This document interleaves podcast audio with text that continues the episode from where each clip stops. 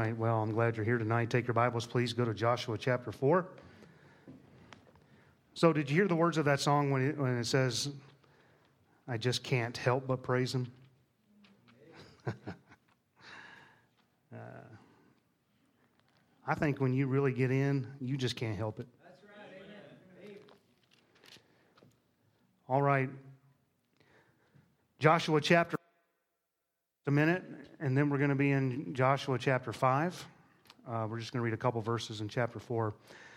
Um, so, we've been taking the account of the children of Israel crossing into Canaan, and we're making an application to our church as we celebrate 40 years now uh, as a church body. Last time we considered the 12 memorial stones which were set up in the river, and also those 12 stones which were taken out of the river and set up on the other side where they crossed.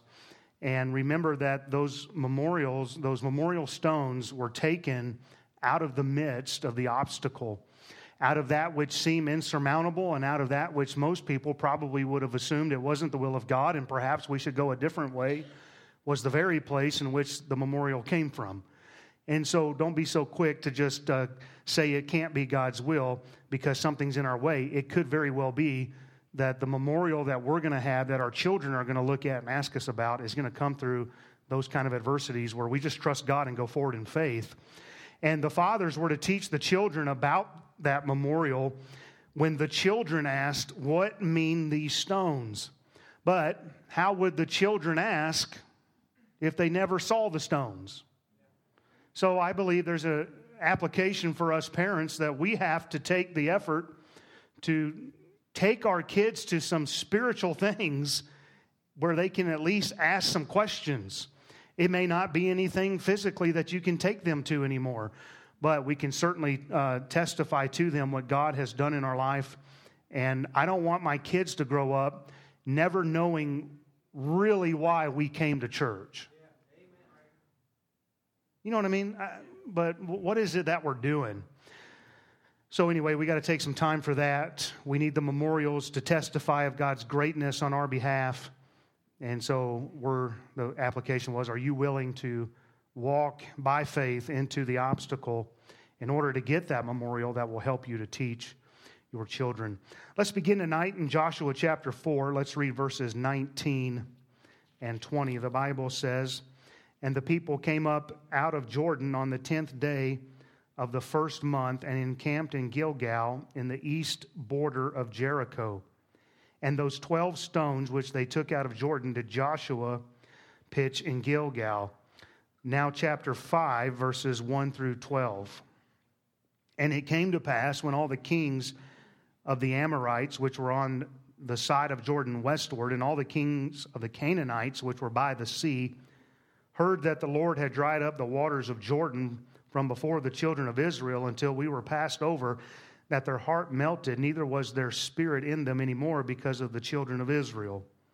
At that time, the Lord said unto Joshua, Make thee sharp knives, and circumcise again the children of Israel the second time. And Joshua made him sharp knives, and circumcised the children of Israel at the hill of the foreskins.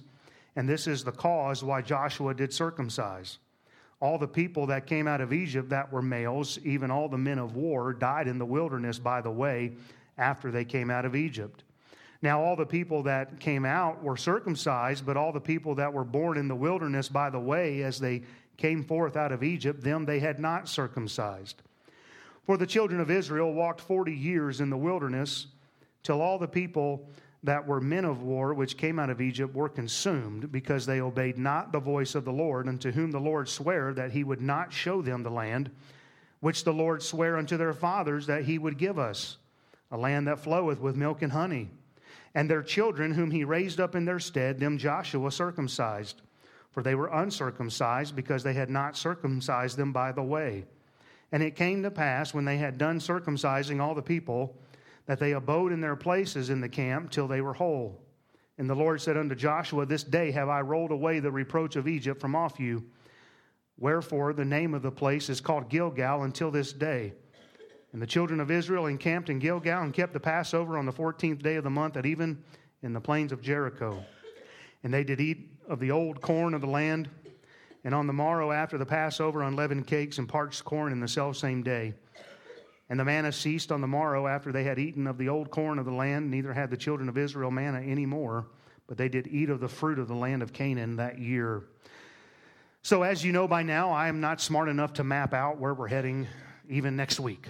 And so, the fact that we've landed on this on the Sunday before we start our anniversary days and celebrate 40 years, um, I think it's pretty neat because this is a good thought for us to consider right before we cross over 40 years.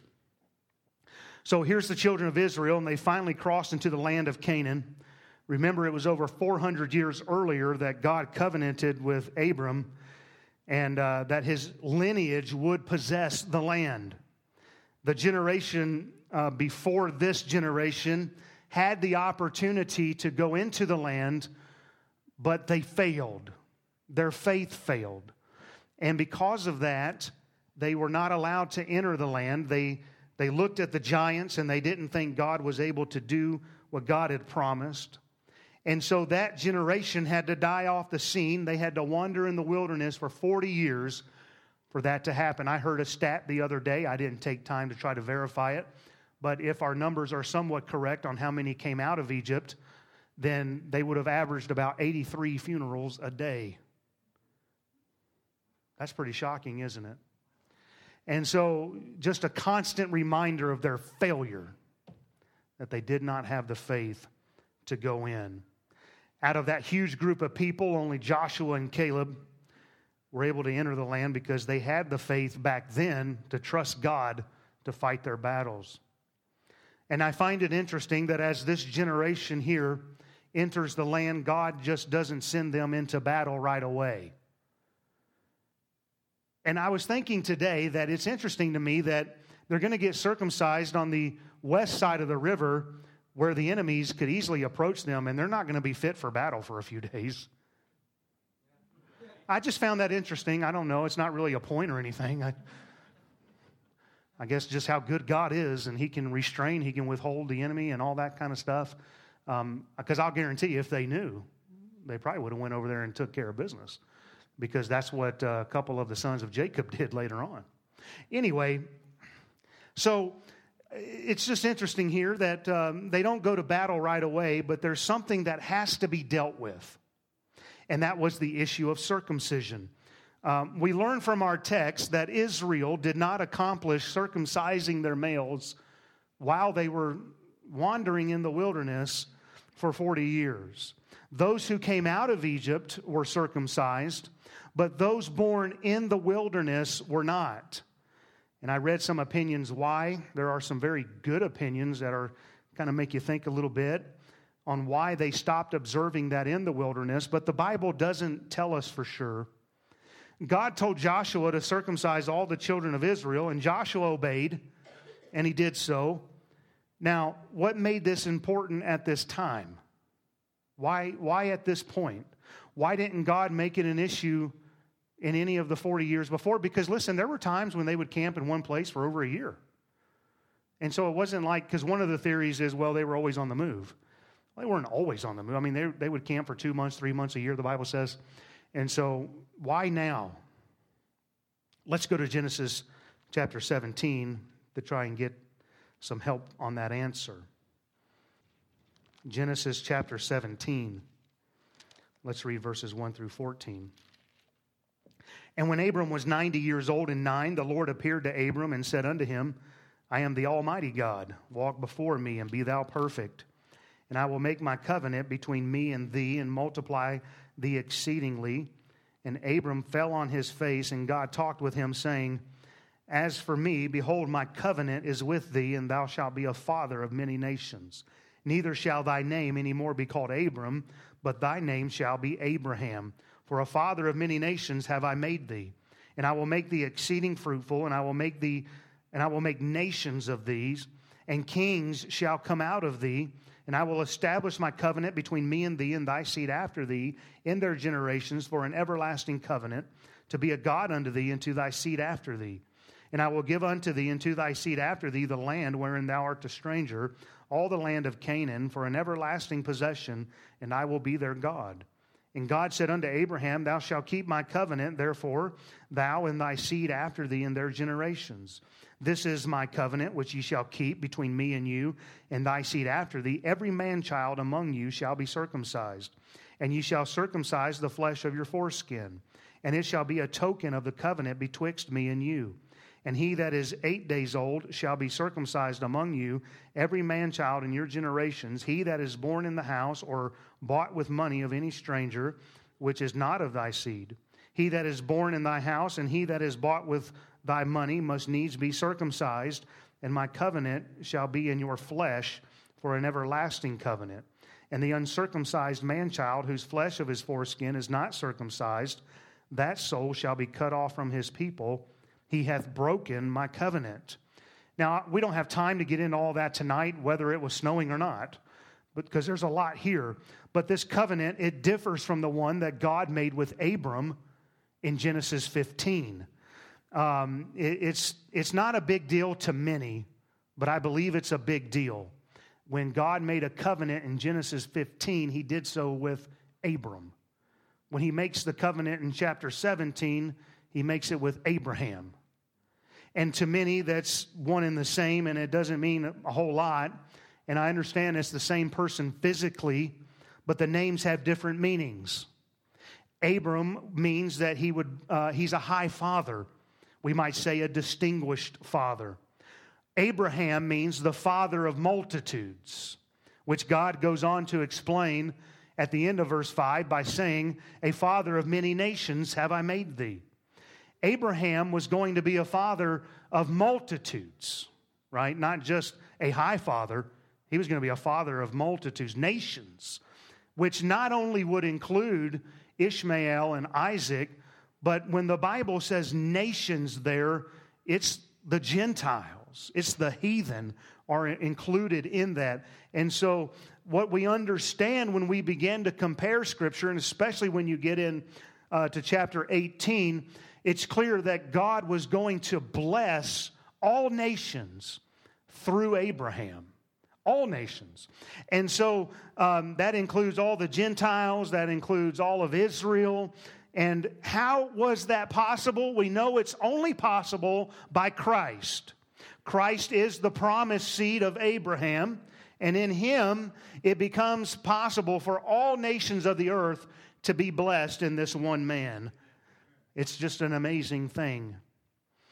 In verse 7, God calls this an everlasting covenant. This is also known as the new covenant. They are synonymous. You might use the term Abrahamic covenant. So you have uh, this everlasting covenant being talked about here. And the sign of this covenant between God and Abraham was circumcision. Every man child was to be circumcised on the eighth day after they were born. Why circumcision? Without being too descriptive in here, it left a mark.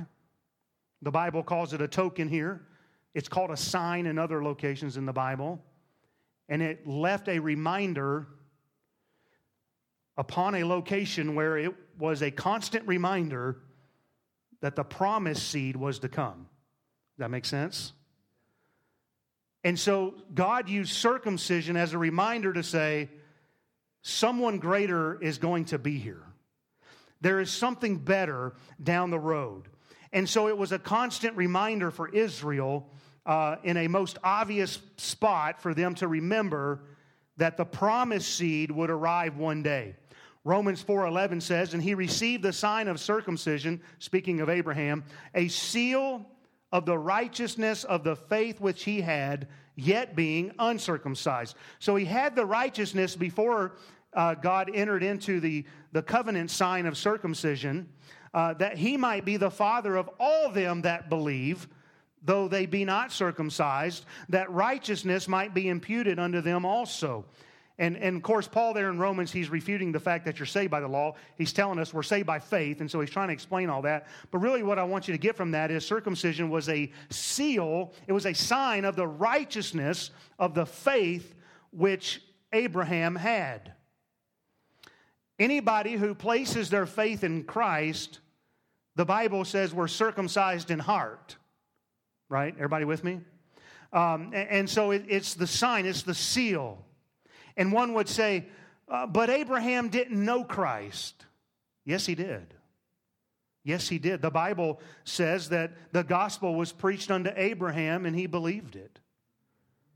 And Jesus said, Before Abraham was, I am. And so there's certainly possible, uh, by Jesus' own words, I was before Abraham ever was. And when God preached the gospel unto Abraham, he believed it. He, he knew Christ as his Savior. And so the children of Israel cross over the Jordan River, and there they are circumcised. And just another thought that kind of popped in my mind as I was thinking about the two and a half tribes that stayed on the other side that had no memorial, that missed out on God's best. I, I just got to thinking about what did they do during this event? We know that 40,000 fighting men came across the river from the two and a half tribes. No doubt they would have been circumcised this day. But what about all the other men on the other side? Just a thought there that we just need to get in on God's best, or else we're going to miss out on all kind of things. And so, back to this question from earlier why did God command this now?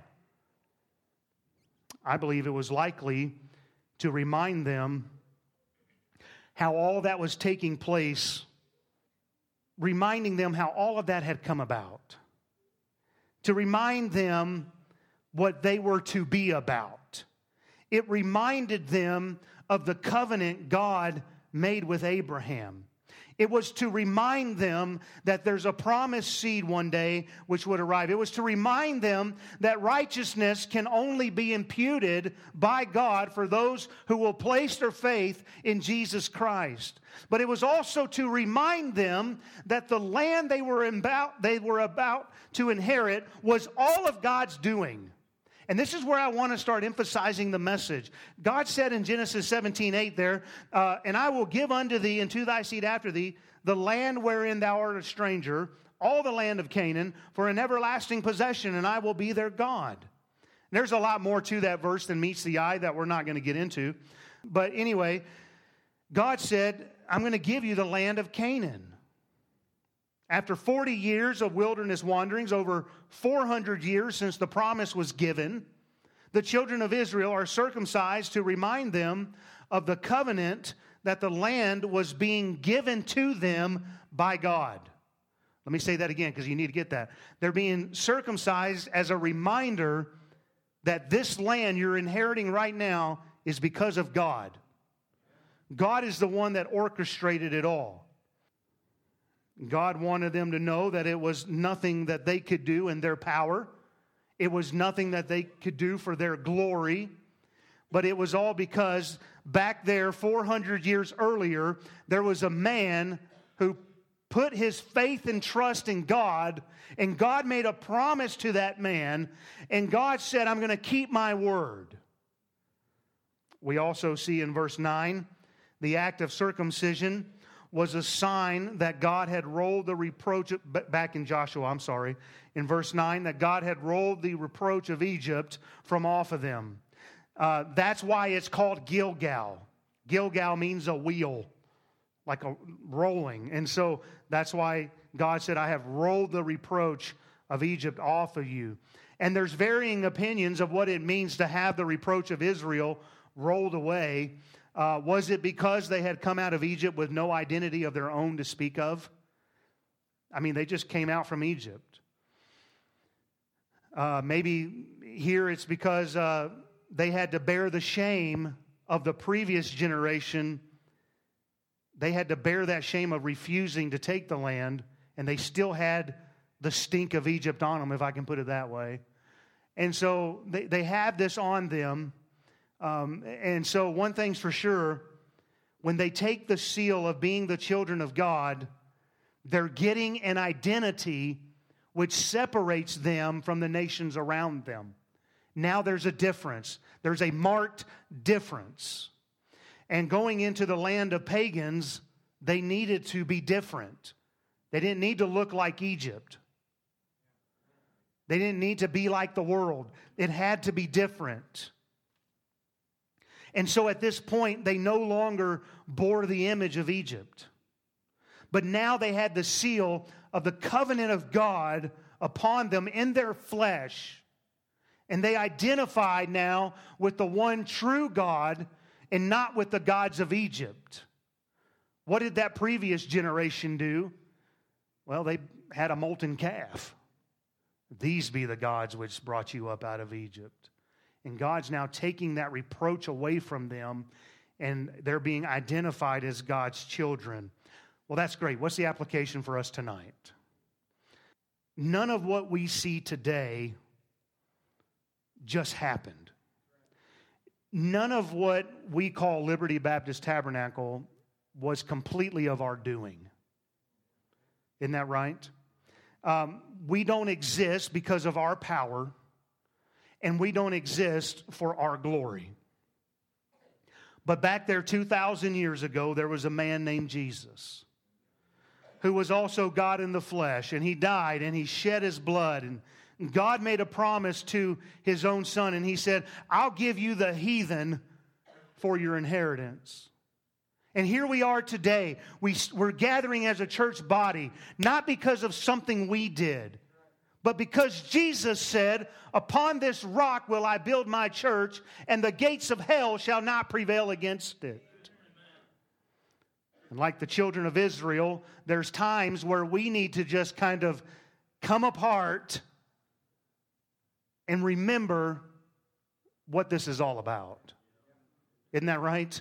Because we'll get caught up in just the routine of everything. And there's times where we just have to kind of pull back and get the reminder of the very basics of things.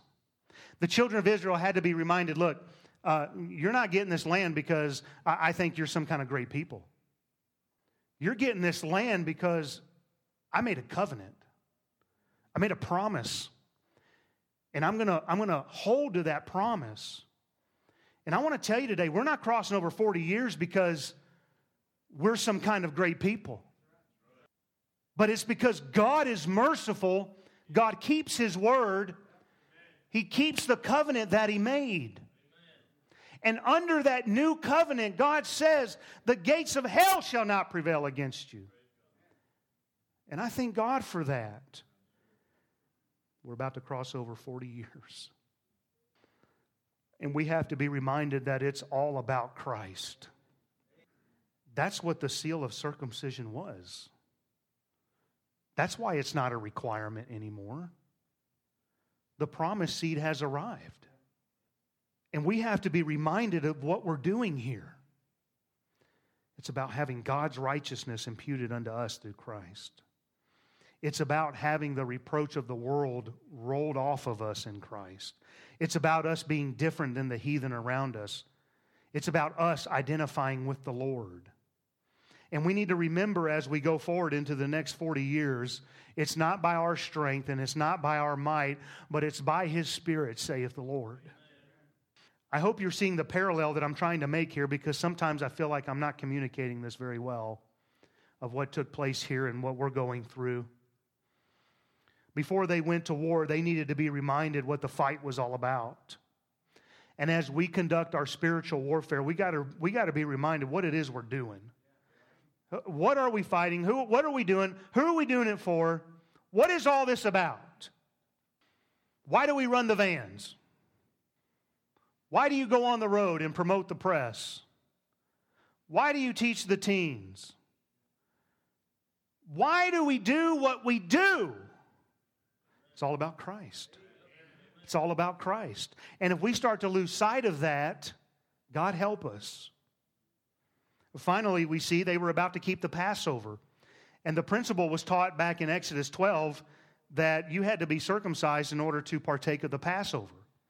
And so they had to get that right before they could partake of the Passover. And it was to put them in remembrance, the Passover was to remind them how they came out of Egypt.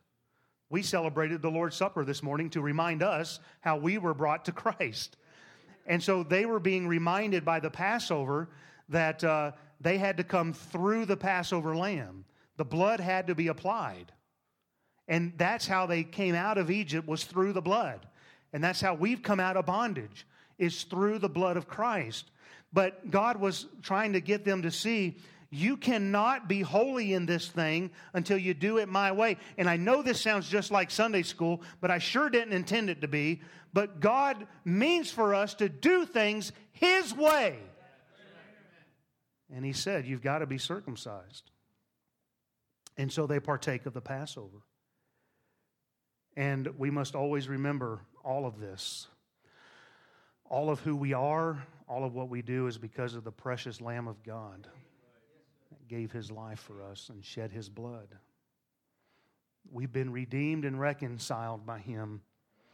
Let me give you one last application. I'm trying to hurry tonight. I know the roads are bad. In verses 11 and 12, it says, And they did eat of the old corn of the land on the morrow after the Passover, unleavened cakes, parched corn in the selfsame day. And the manna ceased on the morrow after they had eaten of the old corn of the land. Neither had the children of Israel manna any more, but they did eat of the fruit of the land of Canaan that year. The miraculous provision of the manna given by God had come to an end. And God was showing them that the manna was not just something that happened, it was God's provision.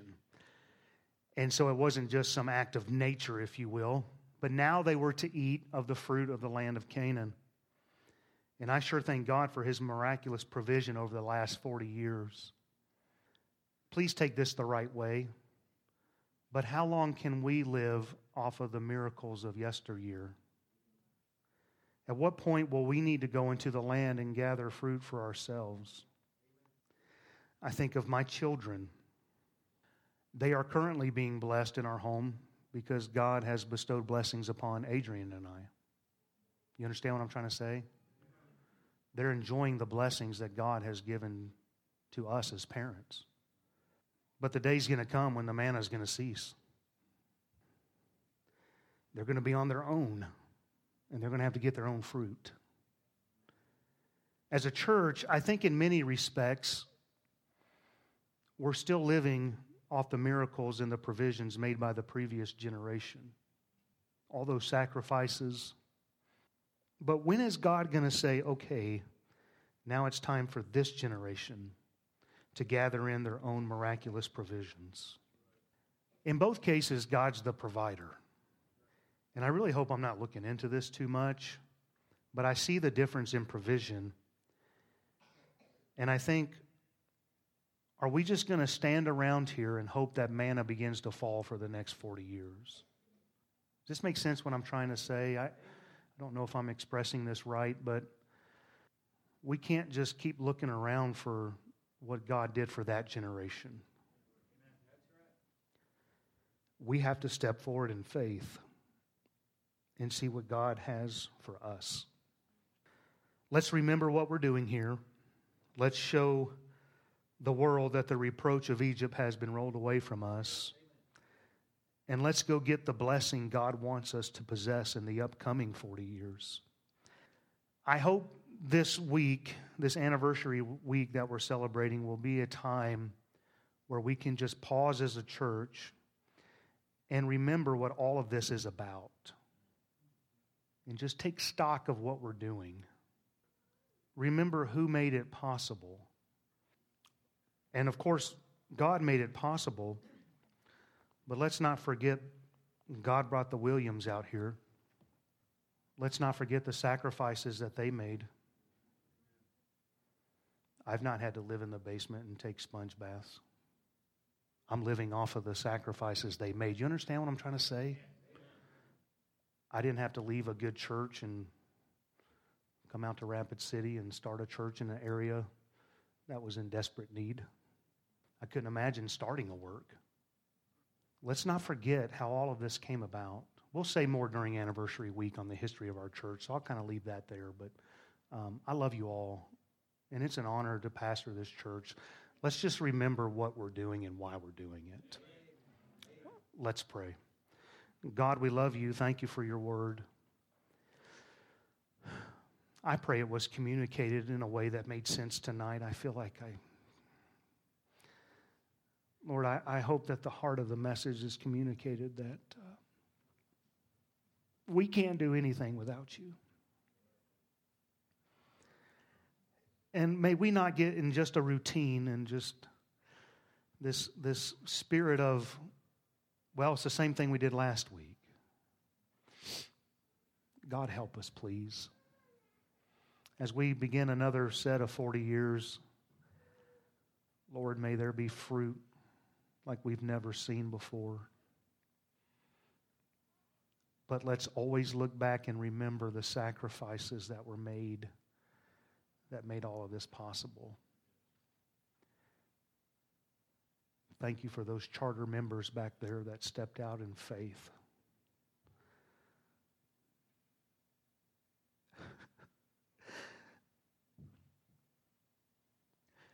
and Lord, because of that, I stand here today.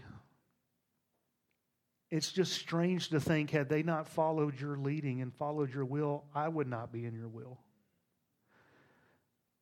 So thank you for their faithfulness. And God, the direction of our children will depend upon our faithfulness. So I pray you'd help us. In Jesus' name I pray, amen.